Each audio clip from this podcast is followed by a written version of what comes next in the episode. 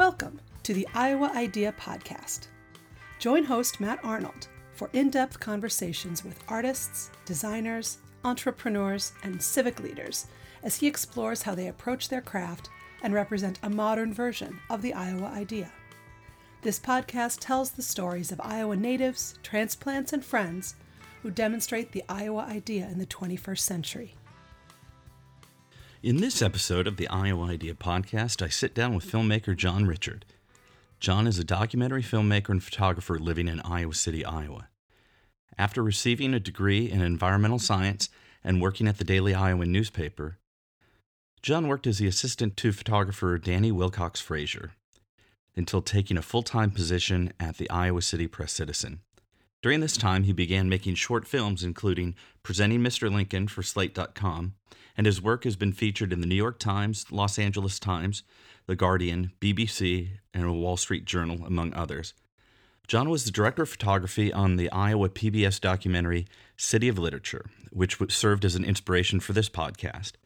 Many of John's films explore aspects of Iowa history and culture, such as the 19th century Danish immigration in The Simple Gift of Walnut Grove, and the first movies to ever be shown in Iowa in Saving Brinton.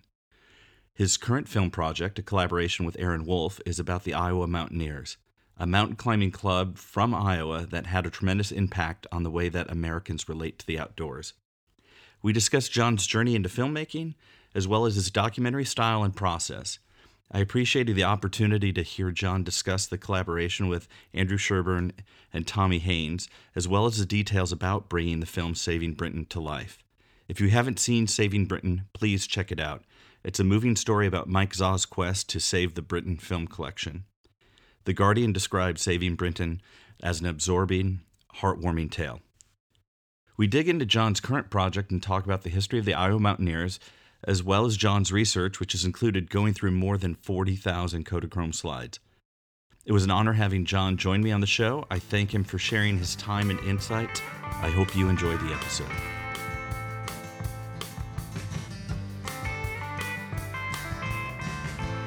John, thanks so much for joining me on the Iowa Idea podcast. It's an absolute pleasure to have you here. Uh, if you don't mind, for me and the guests, can you tell us a little bit about yourself? Yeah, um, I'm from Iowa City. Uh, grew up here, went to West High, uh, went to the University of Iowa, where I uh, got my degree in environmental science with an emphasis in geology.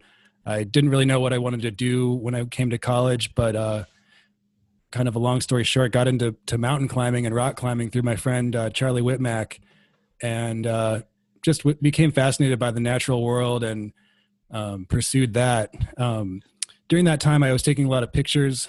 I was working at University Camera, um, and I ended up getting a job at the Daily Iowan, where I worked with Danny Wilcox Frazier, um, and was the photo editor for a period, and really decided that that was kind of my strength as opposed to the the natural sciences. Although I still have a you know a great interest in them. Um, worked for the Press Citizen for a while, and then when I got laid off in sort of one of the big rounds of layoffs there, I went freelance and um, kind of started making my way into uh, motion. Uh, I'd actually been making some short uh, films uh, based on people I'd met on assignment for the for the newspaper. Uh, the first being a Abraham Lincoln impersonator who I, I met at the at the Iowa City Library. Um, and just kind of ask him afterward if I could maybe follow him around a little bit. I really didn't know what I was doing, but uh, it seemed like a great opportunity and um, ended up publishing that on on slate.com on his birthday um, and that just kind of really opened the door for me to uh, thinking that that maybe you know making films was was what I wanted to do. Yeah, thank you. Because I, I, was going to say, kind of your your uh, academic degree, not not the cleanest fit, right, to uh, filmmaking. yeah. And were you were you inspired by films before before you you started in, in college? Um, kind of. I mean, I, to some degree, I guess I'm not really a film buff. You know, I probably watch more movies and certainly more documentaries than the average person, but um, I guess I'm I'm more interested in the subject matter most of the time. I mean, sometimes I even joke that I, I wish I didn't even have to make a film. I wish I could just spend, you know, hours following around people that interest me and and having the opportunity to you know ask them intimate questions for for for hours and then not be sort of responsible for making something. Although that's not entirely true. I think I've always had a, an impulse to, um, you know, like a like a kid that, um, you know, picks up a rock in the playground and finds some bugs underneath it. You know, my, my first impulse has always been to say, "Hey, everyone, come come look at these. What I found under here. It's amazing." Um, and I think to some degree, making documentary films for me is is a little like that. Thanks. Uh, and uh, w- one of the film projects that you were involved in was the uh, City of Literature, uh, which uh, obviously has a strong connection and uh, inspiration for me with the Iowa Idea podcast. So, one, thanks for doing that. Love, loved it. and uh, two, one, like, how did you get involved in that project? Yeah, I mean, most of the credit goes to uh Ben Hill, who was the director of that. but um, yeah, that was just a really neat opportunity to, you know, it was my first opportunity to work on a longer form project and see a little bit how something, you know, goes from an idea to a finished product. Um, it was amazing to be able to be in the room and and film the interviews um, with with all the different people around town and and kind of get a, a peek into this history that had been around me my whole life, but I really didn't know much about. Um, it was interesting too because I you know, at, at, first we I think we started to do um, we didn't really know what the the approach of the film was going to be, and then we realized that people really didn't know anything about this, you know, the history of literature in Iowa City. Um, there'd been lots of great books written on it, but if you went up to you know your average person on the street, they really didn't know. So um, I think at the time it was really important to make something that kind of at least told a, a you know, that story in a in a way that was um, yeah robust and and entertaining. Yeah, I, I, I loved it, and I was kind of curious on uh, a lot of the old artifacts and pictures that you have in there. How did you get access to those? Um, I think again that was mostly Ben who did did the research, um, and then I'm, I'm, blanking on the name of the person who wrote the script. They obviously deserve uh, credit as well. Um, but I think we, we've a lot of my projects we've worked with uh, University of Iowa Special Collections uh, David McCartney and, and Greg Prickman there, and and the many other people there have just been amazing. And then also uh, Mary Bennett over the at the State Historical Society um, helped a lot on that project as well. Um, I'm sure I'm forgetting other people, but um, it's really a group effort. Um, I, I, think you know Ben showed me that if you if you approach people with passion about your project, they'll they'll oftentimes bend over backwards to help you, and that's something that I've also um, tried to bring in my own work as well. Right on. Another uh, another Iowa film uh, that you were involved with, Save, Saving Brinton. Fantastic story. Uh, can you tell me how how you got involved with that and a little bit about that collaboration? Yeah. Um, so Saving Brinton was a, a feature length documentary film about um, mostly Michael Zahs, a man who in Washington, Iowa, who was a junior high teacher for 39 years, who discovered some of the earliest films in the world um, right there in Washington County. And for the last 30 years, he's kind of, you know, he's not really a film expert. Um, he's more of a local historian, and he's been showing the films to local audiences at the Ainsworth Film Festival um, every year. Um, I encountered him through Red Cedar Chamber Music, who was a, a group who um, was one of my earliest clients. Um, they're a nonprofit um, chamber music group, and I had filmed a couple of their concerts every year, um, pretty low key. I love, you know, sitting through the concert. It doesn't even feel like work. They said, well, next year we're doing something maybe more interesting. We're going to be working with with these old films and putting new music composed by Harvey Sollberger, um, who's also an Iowan, uh, you know, to these silent films. And I met met Mike for the first time, um, saw some of the films, and immediately thought this is absolutely something I'd love to do. Um, the the big break though in a way happened when uh, andrew sherburne and i were talking um, about he had approached me about making the fundraising the kickstarter video to for the original FilmScene and uh, we were just chit chatting about what we were up to. And i said oh i've you know i've got this this i just met this guy. I think i'm going to pursue this project uh, about these old films. And and he said wait a second. We actually got tipped off on this as well. And and, and you know have been and and in a very I, i'd like to say iowa way you know, instead of maybe being territorial or worrying about this or that, you know, we'd never worked together. We said, well, we should all we should all work on this together.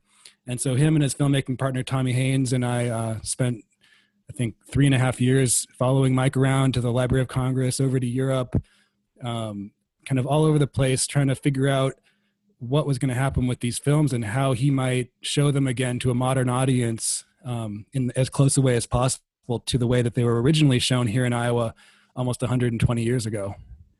Yeah, and and thanks because one of my questions I, I was going to ask you how how long of a time period. So you said about three and a half years that you were following yeah. him around, and yeah, it's a it's it's it's a gorgeous documentary and such a powerful uh, story for folks that haven't haven't seen it. Uh, highly highly encourage it. For me, on the character side with with Mike, uh, one just seems like a like a really like when I say character in a in a nice way, right? Not not oh, yeah. like, but just such an interesting man. But the the character arc for me that was so moving was he has something so special in his possession, and it just seemed like he was struggling to find help in taking care of this. And mm-hmm. what I found really interesting was it seemed like he uh, and and I apologize, I can't remember uh, the French connection here. Oh, Serge Bromberg was a, a uh, early film, early French film expert. Yeah, and and so Serge becomes super excited about these mm-hmm. treasures mm-hmm. because there, there's some things he's never seen before, and I just it to me it's kind of like the idea sometimes you can't be a prophet in your own town. It's like yeah. uh, Mike has this gift of of these resources that he's been maintaining that it it it almost seemed hard for him to find people to to take more interest in it. And i just wanted to get maybe if you don't mind peeling back the curtain one is is was my assessment correct? Uh because let me know if i'm off. But then the other is like if if i was right like how how did what was the breakthrough for mike to really get more people involved to help protect that collection?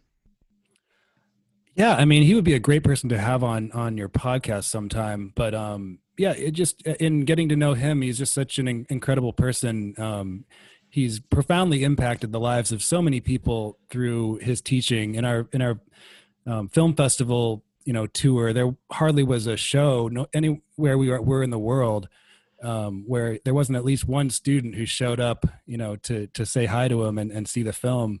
Um, he just genuinely loves history and Iowa history, especially, and um, I think one one sort of guiding principle that I've tried to take is is the, the idea that in a way we teach history backwards. We we sort of teach the big uh, big concepts first, and then we sort of you know add on local history as an as an add-on. When really maybe we should be teaching history the other way. Teach local history first, and then once people understand the place that they are from and the things that they see every day and how they got to be that way, then they'll start being able to understand the bigger concepts and and how those um, fit fit into the bigger picture.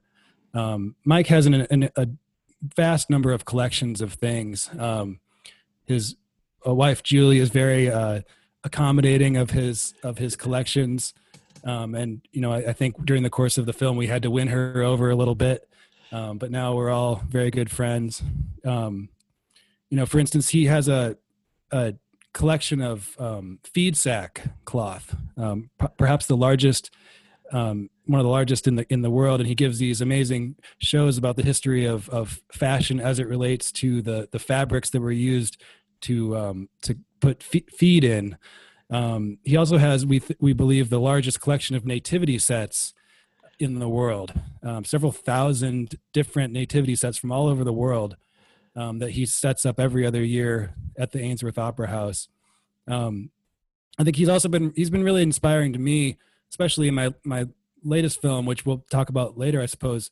Um, but just in you know, he's not a professional historian or a researcher, but he has sort of you know done the work to of a researcher uh, and an archivist uh, for things that he's passionate about, and um, I think that's really influenced me to, to be able to sort of take that seriously as something that someone might do.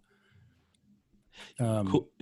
Yeah, a couple a couple things uh, still with uh, with Saving Brinton that I, I with Mike not only the films but also the physical equipment to project the films. It's fascinating just that some of those things are still intact mm-hmm. and and work because how do you know how old is that that kind of the the super bright projector that he it's it's well over 100 years old, right? Yeah, well, it's it's not as bright as we would have wished it was. um, you know, when when we show these old movies, um, usually after the film in a live screening, we'll we'll do about 20 minutes of the films with Mike's narration and, and project them.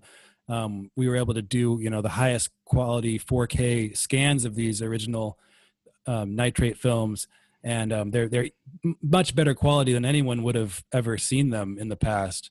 Um, but yeah, the, the I think the the projector was from 1905 or I can't remember some you know the yeah. early 1900s, and uh, yeah, I mean the, the Brinton collection is significant not just because of the four and a half hours of nitrate film um, that were in it, but also just all of the receipts for where they purchased those films, all the catalogs they purchased them from, the, all the correspondence um, between Frank Brinton and different people, all the newspaper articles and editorials. I mean, there's just a massive amount of um, of things that were preserved in this collection in a way um, you know kind of like how that you know uh, for a dinosaur bone to survive it has to not only be deposited but also kind of have a, a whole uh, you know very narrow range of things happen to it um, this material was was left in a basement and sort of forgotten about um, and then only by chance that did mike um, understand that, that it might be significant and then you know come into possession of it um, so it's really more than the films. It's really a, a, snapshot of what life was like in Washington, Iowa,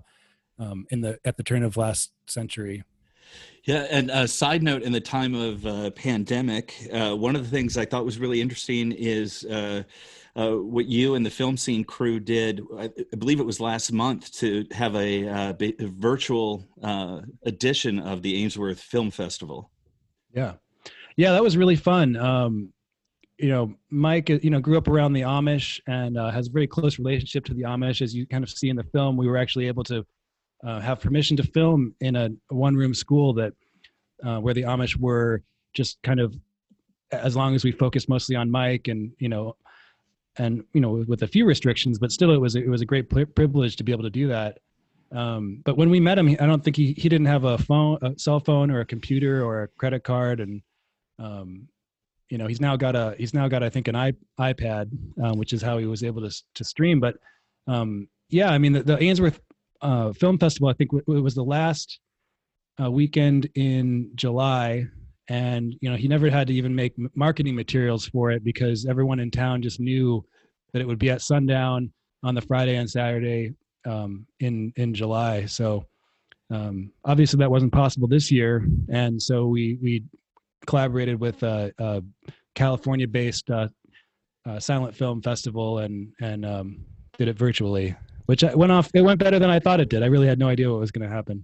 Yeah, it was it was great, and it was a pleasure to be able to to sit and watch the films, and also Mike's narration uh, and and the his ability to contextualize it very quickly on why this might be important, where where this was from. I, I thought it was fantastic. Yeah. So I do want to talk to you about your your latest project. Uh, when when I heard about it, uh, honestly, I thought I thought it was a joke, uh, and and then then the more that that I dug in and actually having some conversations with you, it's it's fascinating. But if you don't mind telling folks about your your latest project, yeah. So um, my latest project is is sort of uh, we're telling so right now uh, what happened to the Iowa Mountaineers. Uh, the Iowa Mountaineers were a a mountain climbing and outdoors club that was founded at the University of Iowa uh, by John and Edie Ebert in 1940. Um, John was the chief radio engineer at WSUI Radio, um, and his wife was was a nurse. And the club grew by the 1950s into one of the largest mountaineering clubs in the country, uh, next to the Mazamas out in Portland, or the Seattle Mountaineers, or the Appalachian Mountain Club. Um, obviously, some things were not of the same scale, but um, you know they had thousands of members and by the time they dissolved in the mid 90s had had taken you know tens of thousands of people out climbing for the first time. Um, over the years that you know they started small right before the war and then um, grew into a more substantial club by the 50s and then um, became more and more linked with the university as um, you could you could basically fulfill your entire PE requirement um, for a semester by going on one, you know, two or three day trip uh, with the Iowa Mountaineers. So that just introduced an enormous number of Iowans to a sport that they probably never would have encountered uh, before. Um, and they, they climbed all over the world. I mean, in 19, uh, in 1951 uh, they they loaded up you know cattle trucks and with with stolen dorm room mattresses and you know drove to Alaska. um, they a lot, a lot of their climbing was done in the Sawtooth Mountains of Idaho, where uh, they they were able to name you know and, and be the first to, to climb several mountains. Um, and they, and they sort of intersected with a lot of you know important people through the years who became important to climbing. Uh, Paul Petzoldt was uh, one of the first people who guided them in the, the, the, Grand Tetons of, of Wyoming and in the Sawtooth. And he would go on to found the National Outdoor Leadership School, NOLS, uh, based on some of the techniques that he honed um, guiding with the mountaineers. Um, for any climbing aficionados out there, uh, they, they, he, they even climbed with Fred Beckey in 1949, where he guided them um, on Mount Baker and Mount Rainier up in the Pacific Northwest. Uh, his journal entry and the photograph that we have uh, show him uh, having climbed it in a swimsuit, uh, which I don't know. I would like to hear more about what he thought of the Iowa Mountaineers, but um, yeah, they just have an incredible sort of history. Um, even Ignacio Ponseti, the the doctor who invented the revolutionary treatment of clubfoot here at the University of Iowa, um, was a resident in 1944 and went with them to the uh, canoe, canoeing outing out in the, up in the Quetico. Um, so I don't know. And, and every day it seems I'm, I'm getting more and more, um, you know, finding more and more connections as people, you know, reach out to me and, and say, well, did you know about this? Did you know about that? Um, so yeah, it was just a really, in, in, and then, so the way I got involved, um, I, I sort of known of them in legend. Um, as I mentioned, sort of rock climbing and mountain climbing became, you know, I didn't really know what I wanted to do in many ways when I went into college. So finding something that got allowed me to travel cheaply and sort of um, do something physical and fun, um, it really resonated with me. And but and I'd heard of the Iowa Mountaineers, um, but didn't really know much about them. Um, a, a, few years ago, um, my friend was working at University Camera and said, "Hey." Uh, have you ever heard of the Iowa Mountaineers? And I said, well, yeah, a little bit. He said, well, uh, you know, someone just brought in a bunch of these slides from the 30s and 40s, and they're just amazing. You should really um, check them out. And I and I uh, went and looked at them, and yeah, sure enough, they were just incredible. The, these Kodachromes are perfectly preserved. A lot of the glass-mounted medium format slides are are pristine. Um, and it turned out that this was just the tip of the iceberg. So I, I contacted uh, what turned out to be the grandsons of John and Edie Ebert, who had brought the material in. Um, and long story short, we um, you know they flew in from where they are out west, and we opened up their mother their mother's garage um, where this stuff had been sitting for you know 30 years really untouched and uh, over the course of the last two years and um, with the help of a um, a green light grant from from the uh, Iowa Arts Council and Produce Iowa, I've been able to work with my uh, team of assistants to digitize almost 12,000 of the slides um, and about 90 hours of 16 millimeter films. Um, and then we've begun organizing all this into a, a database so we're able to, uh, you know, track different members, see who is on different trips, um, really sort of see a cross section of, of the evolution of outdoor recreation from the mid 30s until the the 1990s um, that's just incredible. I mean, you can see the changes in equipment, the changes in clothing, um, the you know, there's all sorts of things that I think will be able to be studied by by people, and that I'm you know really finding fascinating as I work with the collection. Uh, in addition to just the cool mountains that they climbed. Yeah, yeah, and just thinking about the kind of the the lack of uh, basically practice areas in Iowa compared to the climbs that they were going on.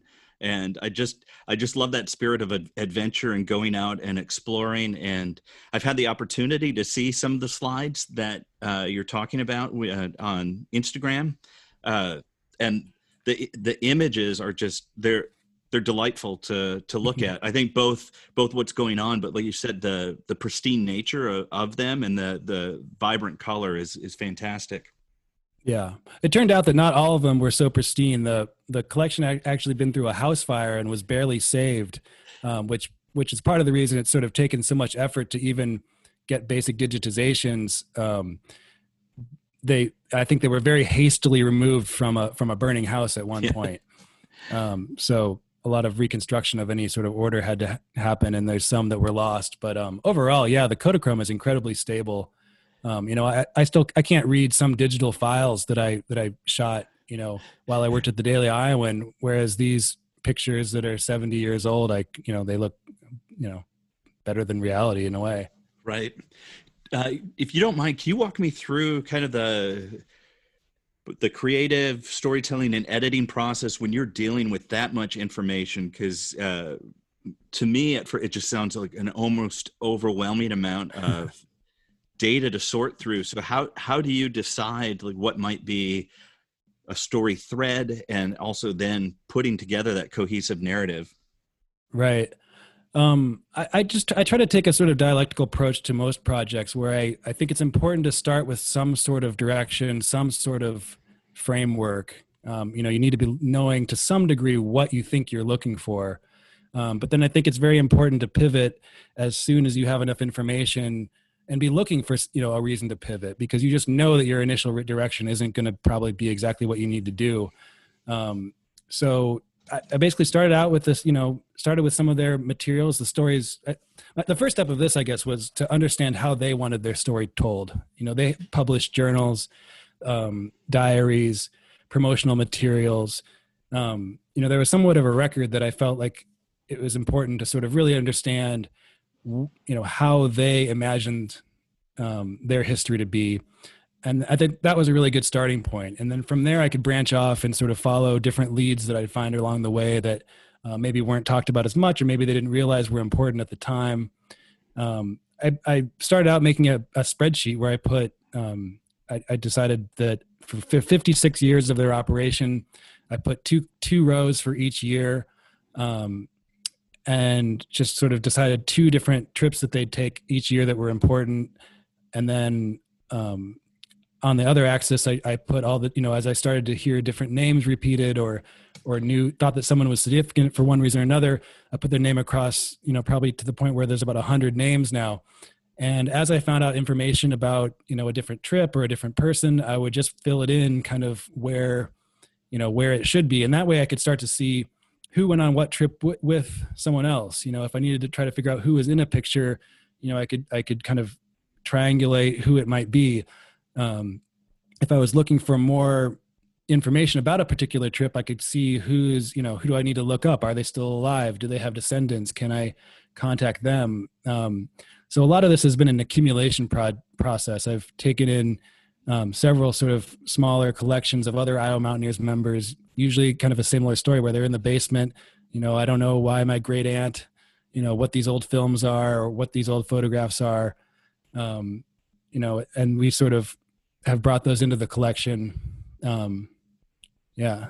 So in terms of a process, I don't know. I guess with every film, you sort of feel like you're making it up as you go along. I don't, at least with this type of, of independent film, um, it could certainly be done in a more efficient manner in a sense. Um, but part of the way I like to work is, is with a pretty open-ended, you know, uh, open-ended, you know, less of a mandate to finish it in a particular time, but, but just to like do it right and make sure that you know i don't feel like i haven't pursued yeah. something that i should have so and and from my perspective too it's it sounds like you you have to be open in the beginning to the pro on, on what might emerge because right? uh, mm-hmm. there, there's a lot here and then you'll see where you might pivot rather than here's a specific story i'm going to tell and then i have to find evidence to support that storyline it's more a little bit of seeing where this might take you Right, right. I think it's important because some people start out too vague and some people start out too specific. And of course, I pretend like I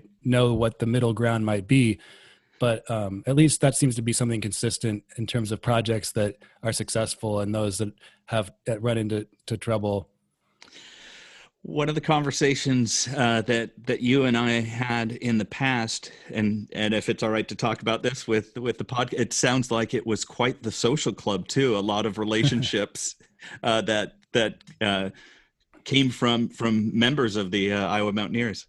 Yeah, that that was one thing that they really, um, you know, like to to talk about was the over 300 uh, couples met on an Iowa Mountaineers outing and then subsequently got married.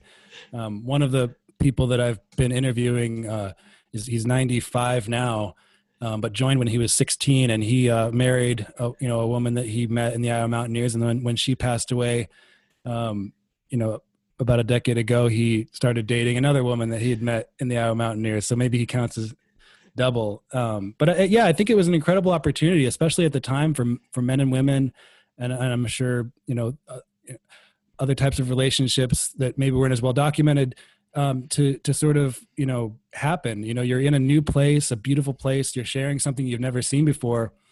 Um, but and I've really thought a lot about it. Um, it, it I think, and, or at least tried to find hypotheses hypotheses about why. Um, I think it opened up a space for people to, to reinvent themselves. You know, when you're and and it gave people an opportunity to be helpers. You know, when you're on a climbing trip with other people, it gives you so many opportunities, not just to help other people, but to be helped and to ask for help. And I think that really forms bonds between people um, in an incredible way. Yeah, that it, it's interesting too. As as you were saying that, I was just thinking about it, uh, kind of on almost corporate trust building, organizational trust. A lot of times, go, going out for a weekend, and I'm not talking about mm-hmm. doing trust falls, but having mm-hmm. an experience with other people where uh, it's it's out of your natural environment. I mean, you're in nature, but out of your your day to day environment. And but I hadn't thought about also that just that powerful that that helping and knowing your your part because when you see those climbing pictures too how many people are you know connected with ropes and helping each other with the climb yeah. it, it, it does have to to create some some strong emotional bond. Well, in, in my life my you know some of my best friends are the people that i climbed with you know 15 years ago. And um, i think when you put yourself in the sort of risky situations um, and it can it bonds you in a way that um, is hard to do in any other way so talk to me a little bit about because uh, a, theme I like exploring on the podcast is collaboration, and so you you know you have you have assistants, and you also on uh, Saving Brinton, you know, collaborated with Andrew and others. Do you do you have do you have a team that you know you always go to or does each project kind of you you look for new collaborators?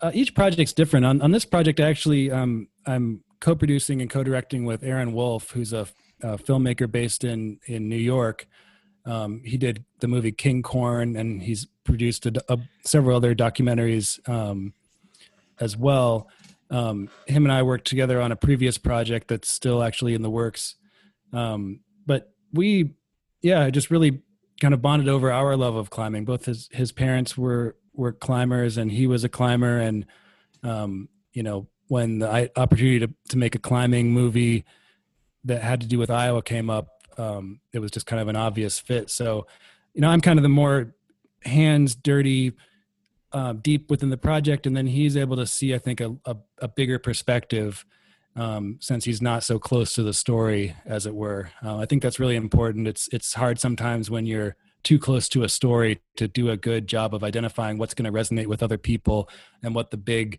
picture of it is. So, um, yeah, collaborating with him is is really great. And um, and then yeah, I've got a, a bunch of assistants um, that have kind of helped in various ways. Um, with this project, I've even had you know when we sleeved 40,000 Kodachrome slides and organized them based on the graphic design um, on their mounts, which gave us an indication of, you know, within a couple years when they might have been taken and therefore what trip they might be from and who might be in the picture. Um, so that was a pretty immense, you know, effort. There was um, 85 carousels of, you know, 80 or 140 slides that we kept, you know, in order in the slides. But then there were they never threw away any of the outtakes either and i wasn't going to be satisfied you know just knowing that we would finish this film and oh what's in that box of unsorted you know these totes and totes full of just loose slides um, so we went ahead and just kind of pushed through and and uh, you know sleeved all those um, and up up until covid you know i was having little parties where i'd have you know photographers from the daily iowan or friends who were just interested in history or just whoever um, you know, come over and, and just helps, you know, for a couple hours, sort some slides. I'd give them a stack, they'd sleeve them. I'd give a little, you know, dog and pony show of, of the collection. And, um, you know, again, I think influenced by Mike Zahs, who, when he originally acquired the Brinton collection of, of material,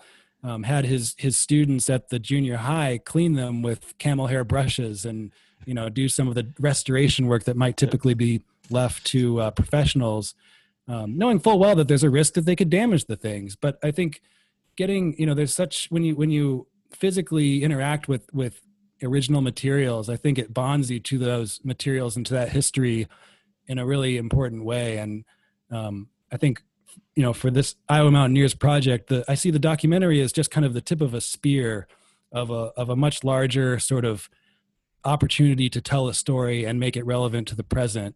Um, the documentary is the most flashy part that sort of gets the attention, but then um, it's not just you know maybe a book and and some other physical materials. It's also just the um, you know a, a generation of people who are going to tell this story to other people and who are going to you know be at a party and and relating it um, to, to someone who I, I, don't know you just never you never know how how it's going to be but um, i think getting a lot of people involved in one way or another is is is really important. As you're talking about the the physical media elements that you're dealing with and you mentioned covid so in this time of has that slowed down your your production process um, I don't know if it slowed it down. You know, I've I've had a little more time to do research and to a lot. You know, once everything was sleeved, and then we went through and were able to digitize about twelve thousand. Then a second layer of organization takes place digitally within um, the database. So, um, you know, there's really no end to how much time could be spent doing that. You know, we're trying to reverse geotag things um, so we'll be able to have a map of where, you know, generally where pictures were taken. We're comparing them with, you know, current uh, pictures. I mean, I'm, I'm, very curious from an environmental science perspective. You know, do we have pictures of glaciers that have changed significantly in these 75 years? You know, what do some of these natural areas? You know, national parks were a very new idea. The idea that one might recreate in the outdoors, um, you know, was a new idea. So, you know, figuring out where these pictures were taken is is pretty important um, I have it has it definitely slowed down the uh, you know interviewing people process. I've done a lot of uh, phone interviews with people that I've kind of got on a running list of you know that I'll eventually hopefully interview in, in person. Um, but I, I, think it, relative to other people's projects, I think this one's been a little less less affected just because there's so much work that I mean I was already spending most of my time, you know, either by myself or you know uh, you know in a small group um, anyway. No that that's great. And that uh, that reverse geocaching sounds fascinating to me because as soon as you said that that i was i was kind of curious on how different some landscapes might look over yeah. a 75 year period. Yeah one and even even i just got back from a, a couple week uh, filming trip out west where we uh, I met up with the, the grandsons of the founders, um, and we we climbed some of the Iowa Mountaineers peaks in in Idaho, uh, in the Sawtooth, and and then visited a bunch of the locations that the Iowa Mountaineers had had been. So, and I a lot of my the eye a lot of my eye was trained on um, in just finding things that might be different, you know, because the, the crowding and the, the just the number of people that are using these spaces and the, the ways that they've what was once a natural space is now a more built environment. Right. I'm not trying to make, say that it's gotten worse or better. I mean, I think that's you know that's a different thing, but just kind of exploring how things have changed and how things haven't changed. So as these these projects have fairly long runways, uh, mm-hmm. from my perspective, as I'm hearing these, uh, how how do you do you do you try to um, like you, you know so the Iowa Mountaineers project? Do you keep blinders on for other like try to stay focused, or or do do other documentary projects kind of pop up for you? I mean, maybe I should tr- buy some blinders. That might help me out actually, because uh, I, I, don't. I'm not particularly good at focusing. Um, I've just sort of accepted to some degree that I I like to work on different things, and I my attention you know span is fairly short.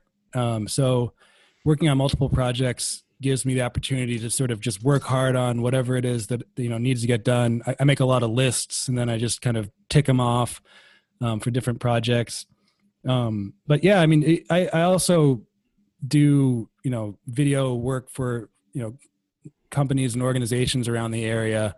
Um, that's probably you know half or so of my income, um, yeah. which I, a lot of people you know like to be either a pure you know filmmaker or pure sort of I don't know some, something. I, I don't really. I was never. I never felt like a pure documentary filmmaker, so it never really bothered me to do other stuff. I just see it as being giving me more, more flexibility to not be time pressured, um, just because I'm not, you know, having to go into massive debt to finance a project. I'm not having to finish something before I feel like it should really be finished. Um, and I and I like working with a variety of of clients on things and and just sort of uh, chopping wood, as it were. Yeah. Um, yeah. Rather than pursuing my dreams or you know whatever right. it is people think I do. Are there any other projects that you're working on that you can talk about now, or um, ideas that, that, are that, kind that of... I can talk about? um, one cool one that it's probably again will be a couple of years is uh, I started collaborating with a photographer in town, Barry Phipps, to make a, a you know film the Moffitt houses. Um, the very interesting architecturally uh, houses. Yep. There's about a hundred of around town that were made of uh, many recycled and repurposed materials um, around the Depression era. Um, you know, we're sort of trying to interview some of the people who live in those homes, who oftentimes know a lot about the history. And I don't really know what that's going to develop, but he's he's uh, photographing them with an eight by ten film camera. Um, so somewhere in you know interviewing the homeowners and then following his process as he tries to photograph all these homes. Um, I think there'll be a nice little piece. Um, yeah. yeah. no, that's that's interesting because uh, you know my my neighborhood there there's a handful of uh, Moffitt cottages around. So just you know, I drive by drive by them every day, and uh, yeah, it's kind of a, a curiosity uh, for me, and kind of an offshoot.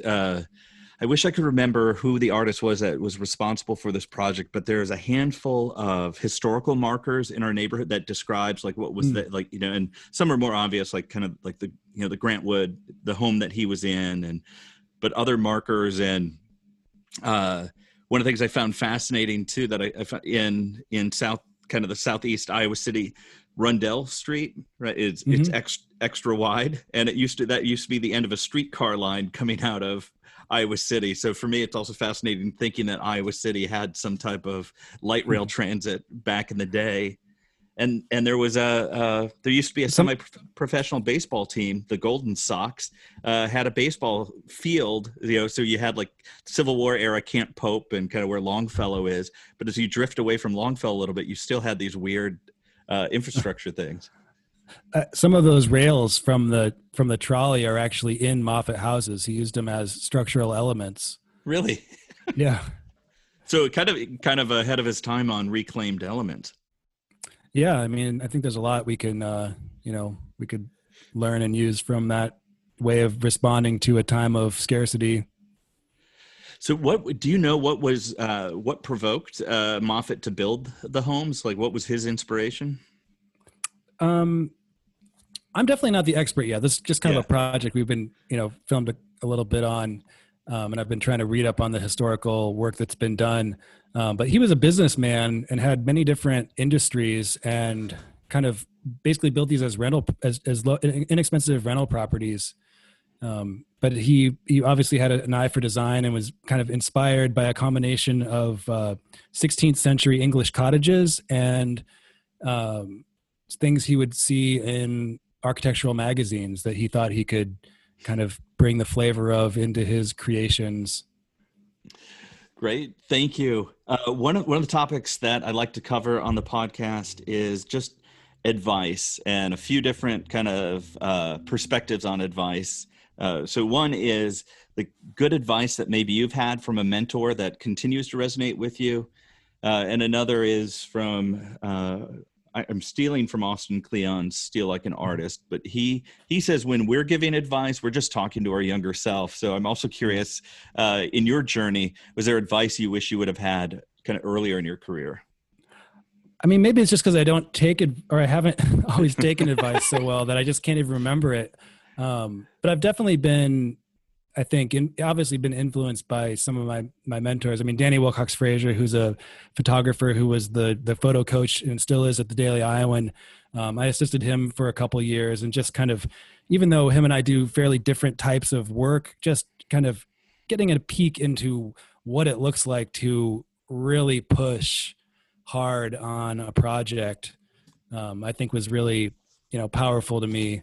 Um, and then, as I said, you know, just Mike Zahs, the subject of, the, of saving Brinton. Um, I mean, I think I continue to sort of people are even now joking that I'm like turning into him as much as not not turning into him, but just kind of becoming a someone who you know, boy, you sure have a lot of weird collections in your house, and uh, you know, you're I don't know. I I feel like he's given me permission uh, in a way to to explore some of my uh, weird obsessions uh, in a way that I might not have otherwise.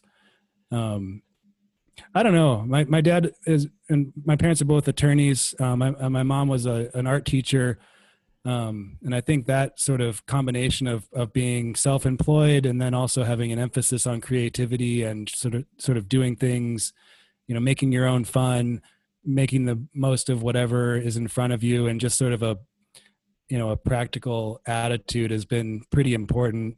Um, I think it's if, if there is advice, I, well, I guess the advice I, I seem to find myself giving to to younger folks, especially who are pursuing uh, photography and filmmaking, is uh, you know, part of me w- wishes I went to film school and would love to go to film school, but part of me also just feels like you know how to use a camera is not that hard. There's so many great resources out there. Um, I was able to teach it to myself relatively easily, even before you know YouTube was was available I think the hard thing is is having something to say and having the confidence to to say it, and um, and that's why I feel like you know if you're interested in something else other than media production oftentimes it's better just to study that. Not just you know some people say i want to study something different than this in college as a backup plan. But i mean i I, th- I see it more as cross training i mean i think the more diverse your your thoughts are the more diverse your friend groups are your influences are um, you know the, the more interesting the the uh, the creative output you're going to be able to make is and the broader perspective you're going to have is um, and you really don't know where those influences are going to come from until the opportunity is right in front of you and you say oh wow i'm a mountain climber and a filmmaker and i have a i just made a film about you know old films and oh here's and i you know here's a film that's exactly about that. I mean i don't know that it's meant to be that way, but I think that's just how life appears to us is that, um, you know, we, we find opportunities and then we're given the choice to either pursue them or, or not. Um, I'd also just say that I think, uh, like I think I said earlier, if, if you, if you need help from, from someone and you really know that they're the right person who might be able to help you, or at least you're pretty sure, if you approach them, you know, with sincerity and passion, I think you, you, it's amazing what people are willing to give. Um, you also have to be ready to get rejected about half the time, but the other half the time, you know, it's gonna, you know, probably pay off, you know, far more than you had imagined, uh, and that's definitely been consistent with with these projects. I mean, people want to be part of something cool, and you know, as long as and, and if you, if you bring them something that that you know is cool, they're gonna respond. Thanks. One of the things I want to dig in on a little bit too, when we're talking about uh, media production, do you have a ratio in your head of how much time you spend on something versus a second or a minute of screen time? And the, the reason I ask is I, I try to I try to help folks realize too that um, well produced things take a lot of work right mm-hmm. and and it, it's some like a theater production right you even think about the amount of time rehearsals in set design uh, film obviously we're talking about the amount of time that you, that goes in to just even produce like an hour and a half documentary but do you do you have a ratio in your head by chance of of what that that might be no i mean it's it's got to be um it's gotten better actually over the years. I think more and more I know what I'm looking for, and I'm not spending a lot of time filming something that I that's definitely not going to, you know, be in the finished product. Um, but yeah, I mean, I, I think when you're starting out, especially, you you can never really underestimate how low that ratio is going to be, um, especially when you don't quite know what you're going for. Um, right. Every time I get back from a shoot, for the most part, all, all I can really think about for a couple days are the moments that I missed, or you know, something I didn't quite get, or I screwed up. All I, I mean, it takes a, a sort of cleansing period in my mind to go back to the material that I was actually able to capture and say, wow, that's okay. There's something interesting there. Oh, oh, oh, good. That's interesting. Oh, this kind of says the same thing as what, you know, I mean, it, there's a, there's a period of, uh, um, of mourning in a way, at least for me, oftentimes when I, when, when I get back from an important shoot, um, and I think, but it really depends on the project. I mean, some, some, you know, I do a lot of like commissions and you know sort of smaller projects where I kind of know what I'm going for. I know what it needs to be in the end, and I know what the the sort of basic story is. And um, I'm pretty efficient at that at this point. Probably about a maybe a one to five ratio. but I mean, Saving Brinton, we filmed hun- you know a couple hundred hours. Um, yeah. Thanks. Uh, uh, I, pre- I, appreciate that. One of the other things I uh, wanted to uh, kind of uh, build on is when you were talking about you know basically knowing other systems right and and what that can do for you in problem solving some of the designers that I've I've worked with and other designers that I've I've talked to that I really appreciate and it's information I try to share is it's that like if you want to be a on the design side if you want to be a better designer learn other systems it's like it could be a it could be a, a, musical instrument. It could be you know a, a, hobby that is outside of the thing that you do all the time though. One i think it just expands your mind but like you said you can find those connections and one one designer to me said uh, learn another language like just mm-hmm. learning a foreign language and also the all the you know, the cultural elements and the idiomatic expressions are ways to kind of open up your mind to see how like a, a pattern because for me it feels like it gives you new tools like oh here's a problem and now i have a different different tool that might be better to to solve that. So i really liked your your kind of mountain climbing and uh, filmmaking. Yeah I, I think that's more important now than ever as the sort of technologies that we are immersed on in in our lives are sort of pushing us towards you know more of whatever it is we were doing before. Like it's almost like having a new thought, having a new solution to an old problem is the hardest thing because we're so constrained now. And even some of the ideas that we can explore as you know either solutions to existing problems or new ways to problematize you know the world around us. Um, I, I like to think to some degree that my background in geology gives me some sort of perspective that it's hard to put my finger on but just sort of understanding human beings within the context of a six billion you know year old earth or like I, I you know it, it, it in some ways makes us you know less important and more important like right. um yeah.